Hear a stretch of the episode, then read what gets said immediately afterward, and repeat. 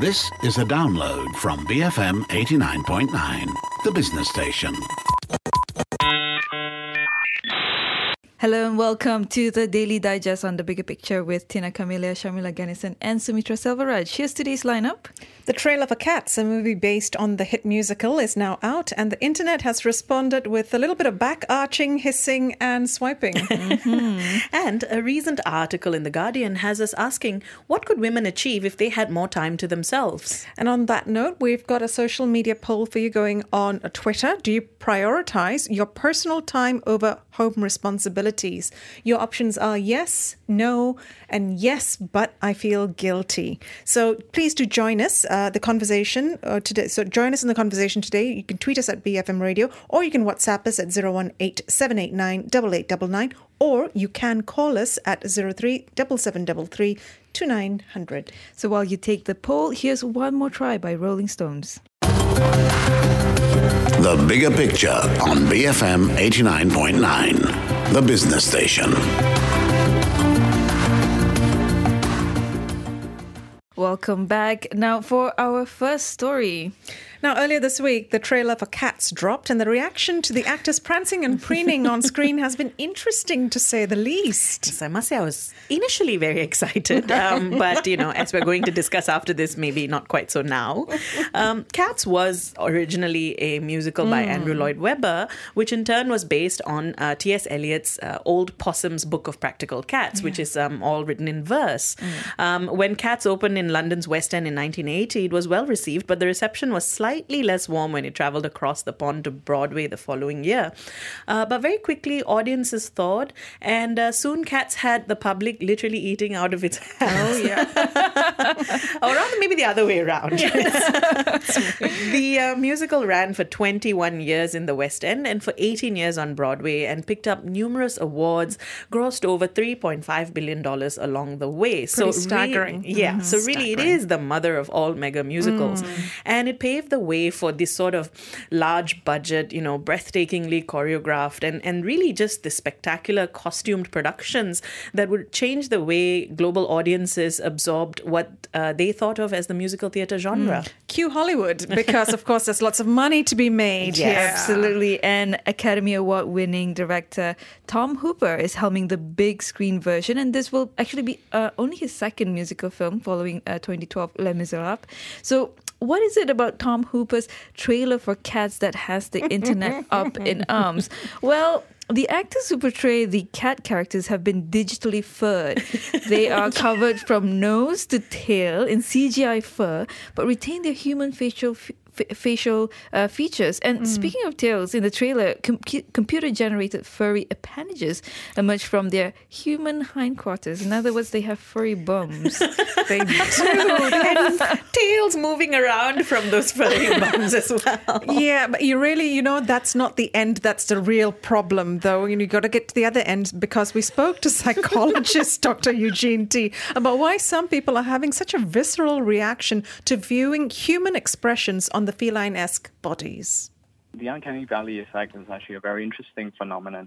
So, just to give you a bit of uh, context and background, Masahiro Mori is actually a Japanese roboticist that actually introduced this term quite some time ago, sometime in the 70s. So, the term isn't exactly new, but it has, however, received increasing attention and focus, I should say, because we're moving towards increasing automation. We're starting robots and androids in our work environments, for one.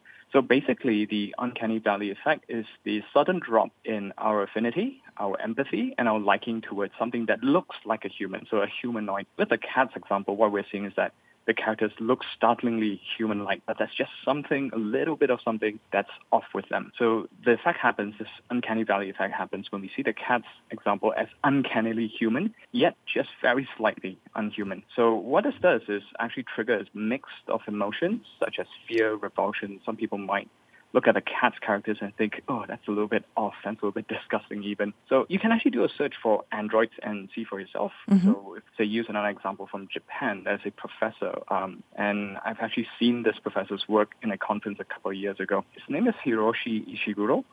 So he's actually made more than 30 androids many of which are very human-like in appearance, but you can judge for yourself. And if you find that it's just a little bit off, it's not quite human, it's human but not quite human enough, that's the uncanny valley effect that we're looking at. You know, fear and revulsion, these are pretty strong responses. What is it exactly that's causing these differing emotional responses? Mm.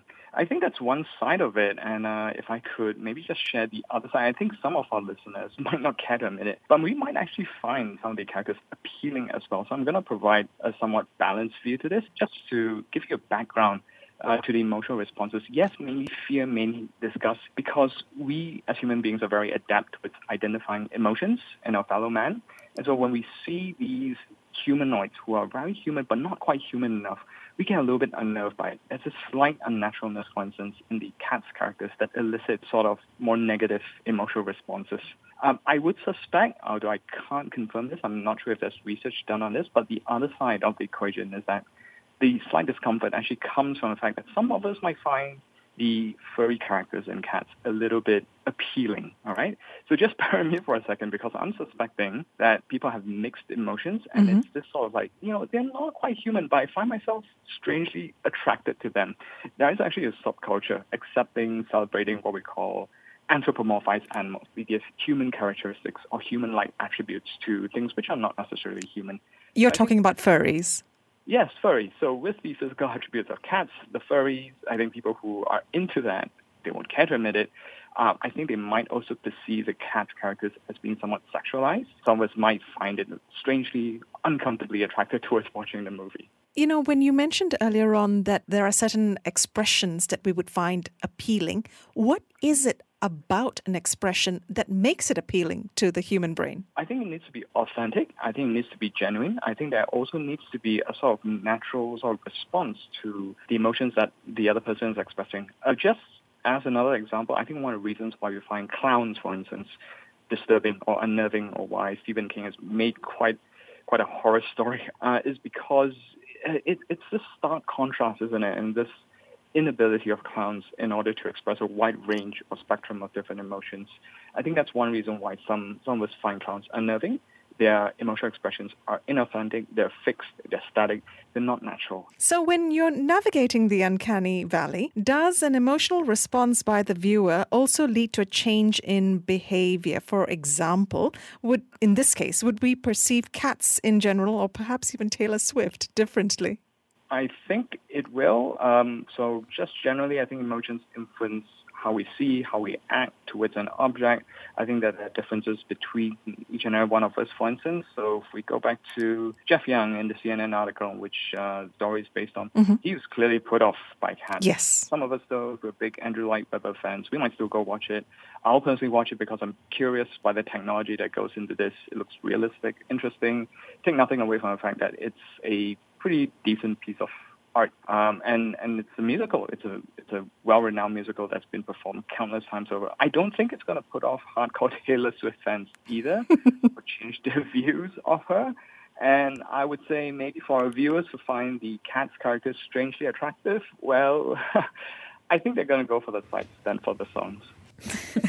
that was psychologist Dr. Eugene Tee, who helped out with the sciencey bit of the uncanny valley. And now that that's out of the way, let's really get into whether the Cats trailer raised our hackles or not. What did you think of it, Sharmila? Um, you know, I love the Cats musical. I've watched it only once on stage, but I've watched it numerous times on YouTube. And and to me, the thing that I love is the fact that they are humans dressed in costumey, over the top, campy, mm. flamboyant outfits.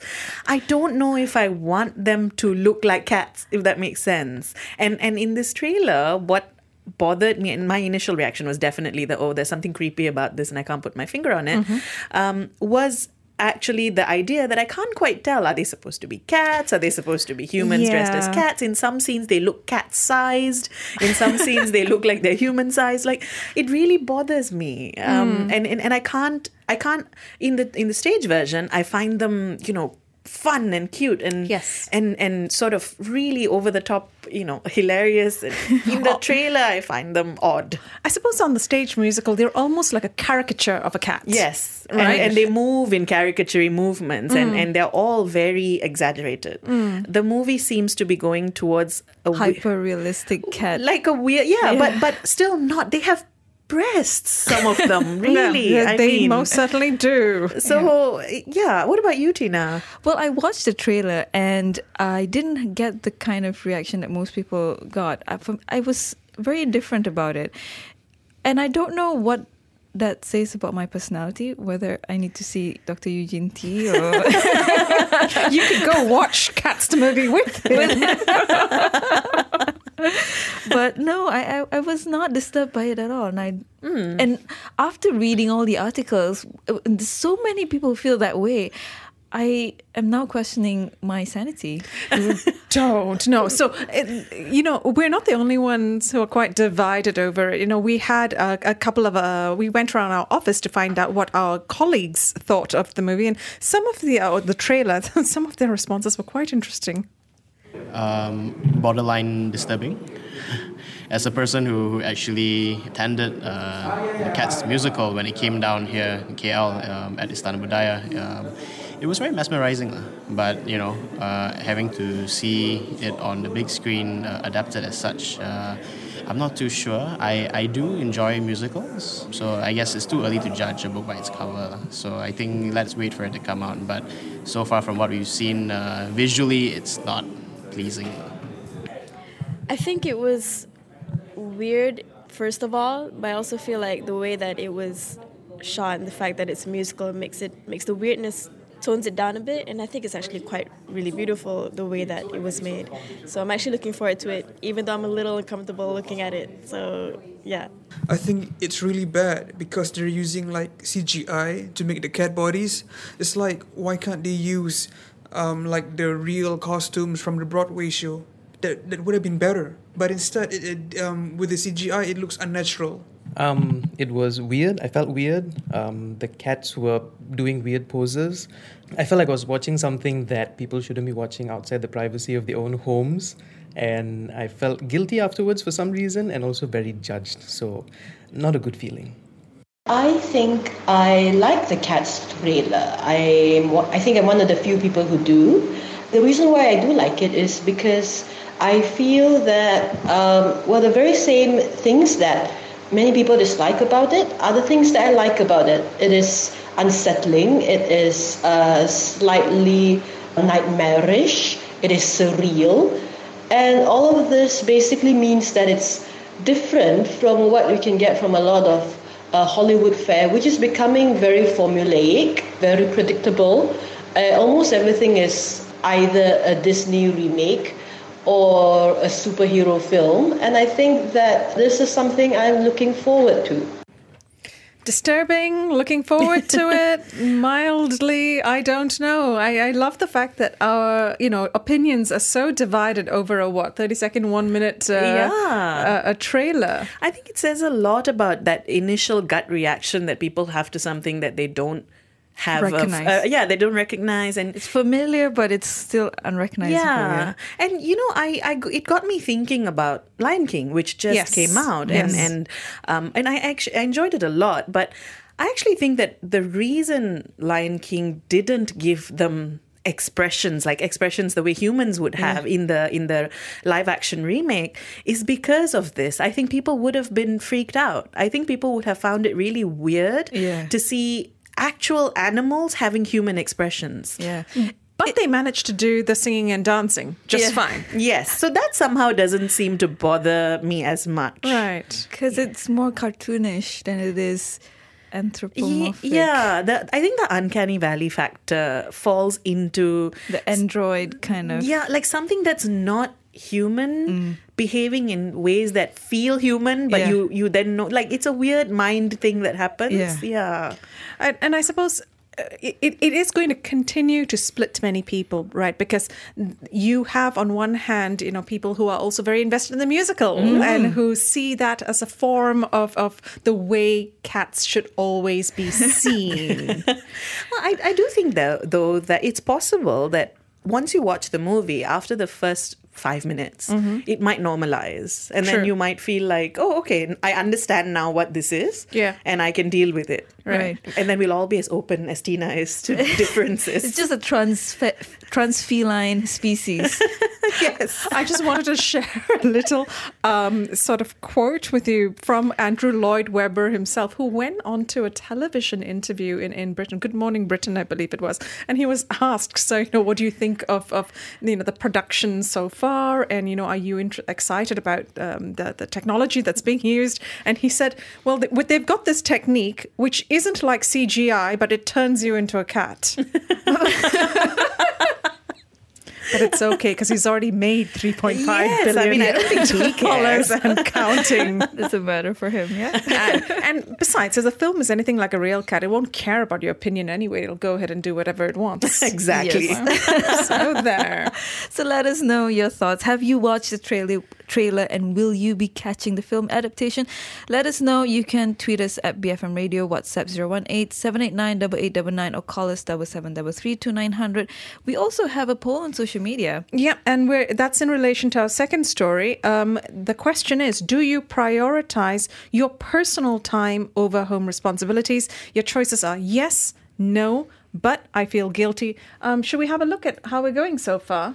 Sure. We have about uh, it's it's yeah, pretty close. About 48 percent of people say no, they don't prioritize their personal time over home responsibilities. Three percent say yes, and thirty percent say yes, but I feel guilty. All right, we'll come back and check in on that um, after Cool Cat Vibe by the Babe Rainbow, BFM 89.9. Thank you for listening to this podcast. To find more great interviews, go to bfm.my or find us on iTunes. BFM 89.9, the business station.